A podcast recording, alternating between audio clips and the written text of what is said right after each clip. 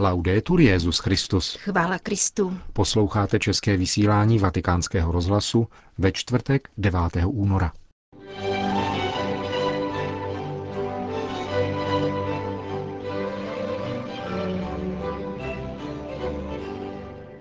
Kardinál Monsengvo Passigna povede postní duchovní cvičení pro papeže a římskou kůrii. Svatý otec je znepokojen situací v Sýrii, říká vatikánský tiskový mluvčí. Ve druhé části vysílání vám přineseme rozhovor s monsignorem Karlem Orlitou, který zastupoval Českou biskupskou konferenci na římském sympóziu Vstříc uzdravení a obnově. Od mikrofonu zdraví Jana Gruberová a Milan Glázer.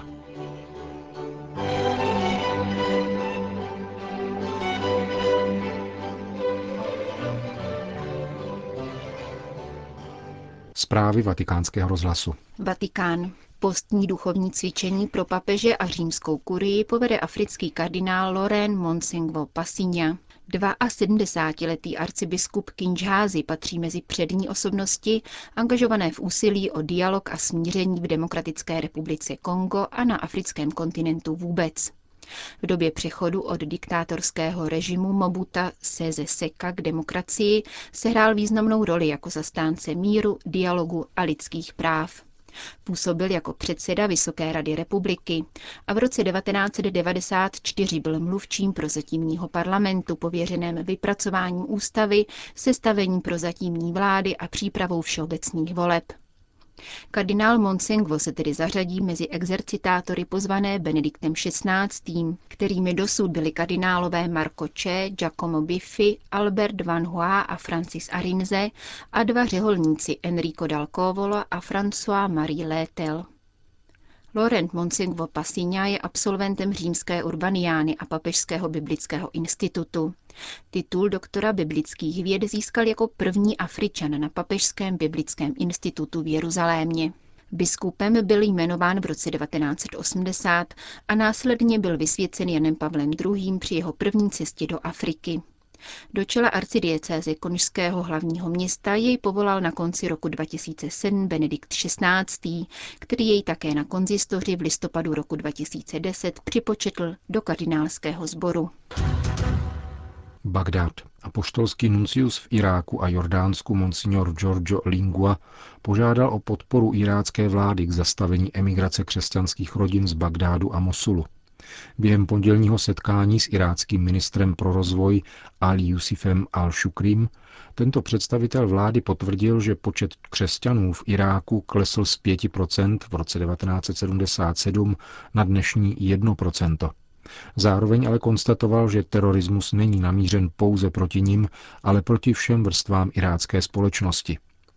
O bilaterálních vztazích diskutoval irácký ministr také s italským velvyslancem v Iráku, Gerardem Carante.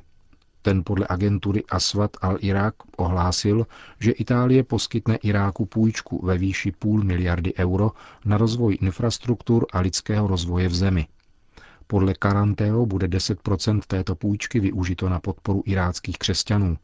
Suma bude vyplacena během osmi let a určena je na bytové programy pro nejchudší křesťany, na výstavbu univerzity ve městě Ankava, stavbu přístavu a na podporu iráckých historických památek. Damašek. Oběti mezi civilisty v Sýrii budí obavy svatého stolce, uvedl vatikánský tiskový mluvčí na dotaz novinářů ohledně sílícího konfliktu mezi vládními silami prezidenta Asada a vzbouřenci.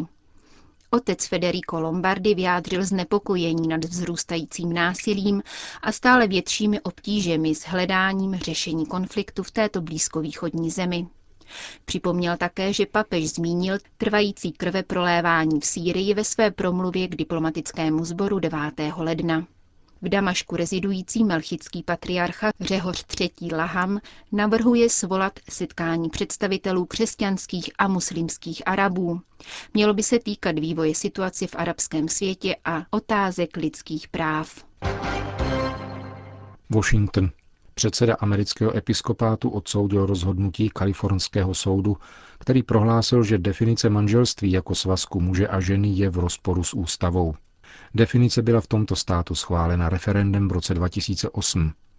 Homosexuální kruhy se odvolali k dalším instancím. Nyní se kauzou bude zabývat nejvyšší soud Spojených států. Předseda amerického episkopátu označil verdikt za absurdní. Ústava nezakazuje ochranu pradávné definice manželství.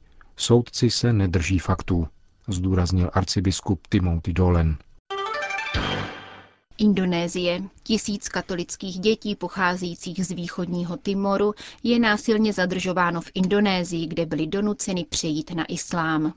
Řeč je o dětech, které se za války o nezávislost východního Timoru v roce 1999 dostali do péče indonéských humanitárních organizací, protože jim rodiče nebyli schopni zajistit bezpečnost. Tento osud potkal 4 tisíce dětí. Čtvrtina z nich se stále ještě nemůže vrátit do svých rodin. Navzdory úsilí timorské vlády, církve a řady humanitárních organizací Indonésie nechce rodičům děti vrátit. Katolické děti jsou posílány do muslimských škol a jsou nuceny vyznávat islám. Washington. Porušení práva na svobodu slova a vyznání, které zaručuje první článek ústavy. Těmito slovy reagoval vojenský ordinář Spojených států amerických arcibiskup Timothy Broglio na zákaz četby svého pastýřského listu týkajícího se problematiky potratů a svobody svědomí v amerických kasárnách. Monsignor Broglio zaslal svůj list 26. ledna všem katolickým vojenským kaplanům a psal v něm o kontroverzním rozhodnutí Obamovy vlády. To zavazuje všechna zdravotní zařízení, včetně katolických, aby poskytovala antikoncepci a abortivní přípravky a nařizuje zaměstnavatelům katolické nevýjímaje, aby povinně přispívali na antikoncepci, sterilizaci či potraty v rámci zdravotního pojištění. Americký episkopát považuje Obamovu reformu za zásadní porušení svobody svědomí. Také list katolického vojenského ordináře poukazuje na nutnost ochrany života a respektování vlastního náboženského přesvědčení. Jak sdělil monsignor Broglio agentuře CNS, četbu zakázal Úřad pro koordinaci kaplanů americké armády. Ředitel úřadu armády v rámci amerického ministerstva obrany John McHugh po setkání s arcibiskupem Broilem připustil, že se jednalo o chybu. Požádal všech katolického vojenského ordináře, aby zmírnil kritická slova svého listu, která by mohla vyvolat nedorozumění. Monsignor Brolio totiž napsal, aby katolíci nerespektovali Obamův nespravedlivý zákon.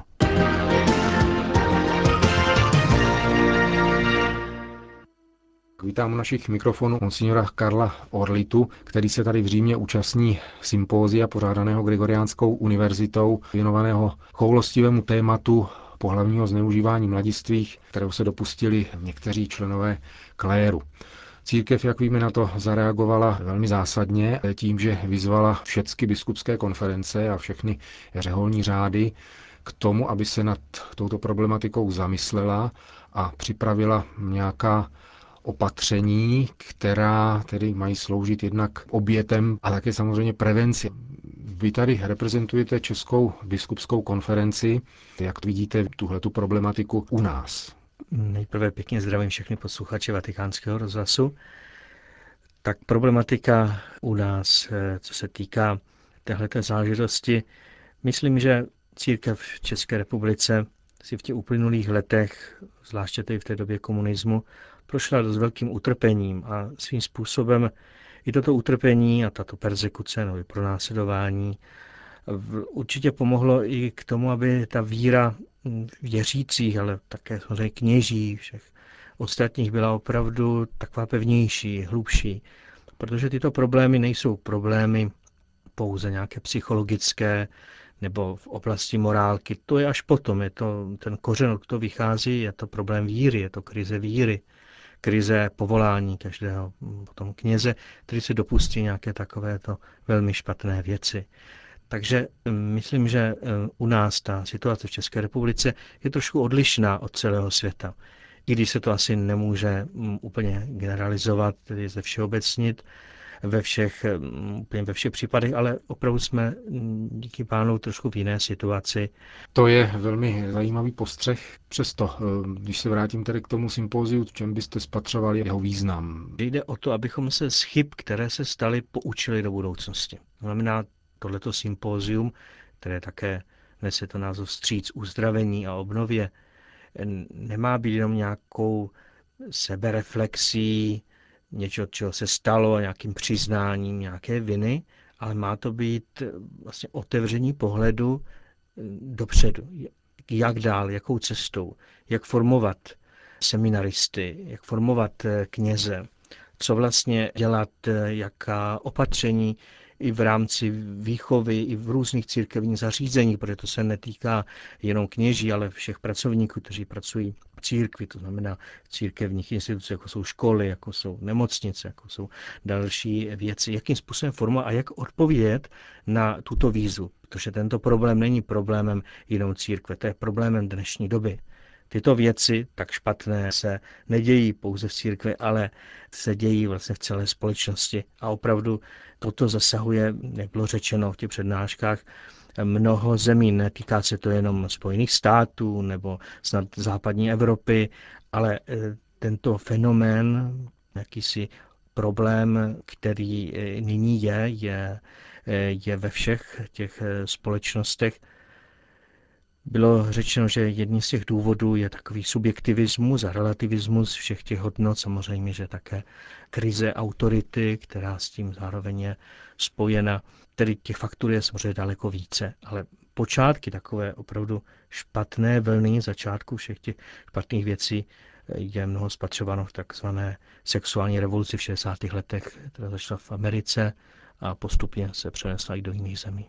Zeptám se ještě tak konkrétněji. Všechny biskupské konference i vlastně provincie řeholní byly eh, vyzvány k tomu, aby sepsali nějaká opatření nebo směrnice. Bylo v České republice, nebo tedy v České biskupské konferenci už něco takového vyhotoveno? Ano, Kongregace pro víru dala vlastně úkol všem biskupským konferencím, protože je asi 110 na světě, za úkol vypracovat takové normy, takové směrnice, takové instrukci, jak postupovat v těchto případech. Tyhle ty směrnice nemají řešit jenom ten samotný potom případ, jak, jak to člověka odsoudit, jaký proces udělat, ale vlastně také prevence. Jedná se také o to, že se mají zřídit nějaká centra, kde ti postižení, ti lidé, kteří byli nějak ublíženi, se mohou obrátit. Centra, která také mají dávat určité směry, určité podněty právě k formaci seminaristů, takže tyhle ty směrnice jsme vypracovávala i Česká biskupová konference a v této době jsou vlastně ve fázi, kdy jsou zpracované. Všechno toto ještě musí slednout kongregace pro víru a potom se podle toho může dále postupovat. Co vás tak nejvíc eh, upoutalo nebo nejvíc oslovilo z toho všeho, co se tam říkalo a co se tam dělo? Tak členů toho sympozia je asi 230. Všichni zástupci ze všech biskupských konferencí, což je asi 110, plus představení, vyšší představení z různých řádů, plus ještě další nějací odborníci. To, co je takovým tím opravdu krásným podnětem, je to, že církev se snaží tuto věc řešit a že toto řešení opravdu hledá různými prostředky, že hledá vlastně jak po stránce psychologické, tak také duchovní stránce všechny tyhle, ty, tyhle ty aspekty. To, co mi nejvíce upoutalo, je jednak to společenství všech zástupců biskupských konferencí, to znamená lidi, kteří se touto věcí zabývají a kteří hledají společně řešení.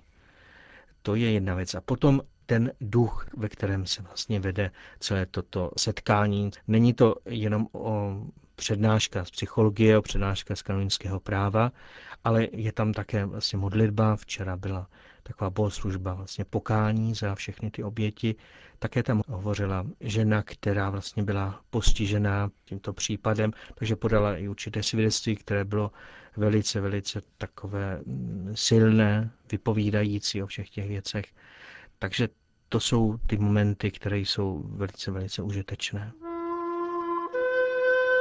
Říká monsignor Karel Orlita, který zastupoval Českou biskupskou konferenci na sympoziu Vstříc uzdravení a obnově. To dnes skončilo na Římské Gregoriánské univerzitě. Končíme české vysílání vatikánského rozhlasu. Chvála Kristu. Laudetur Jezus Christus.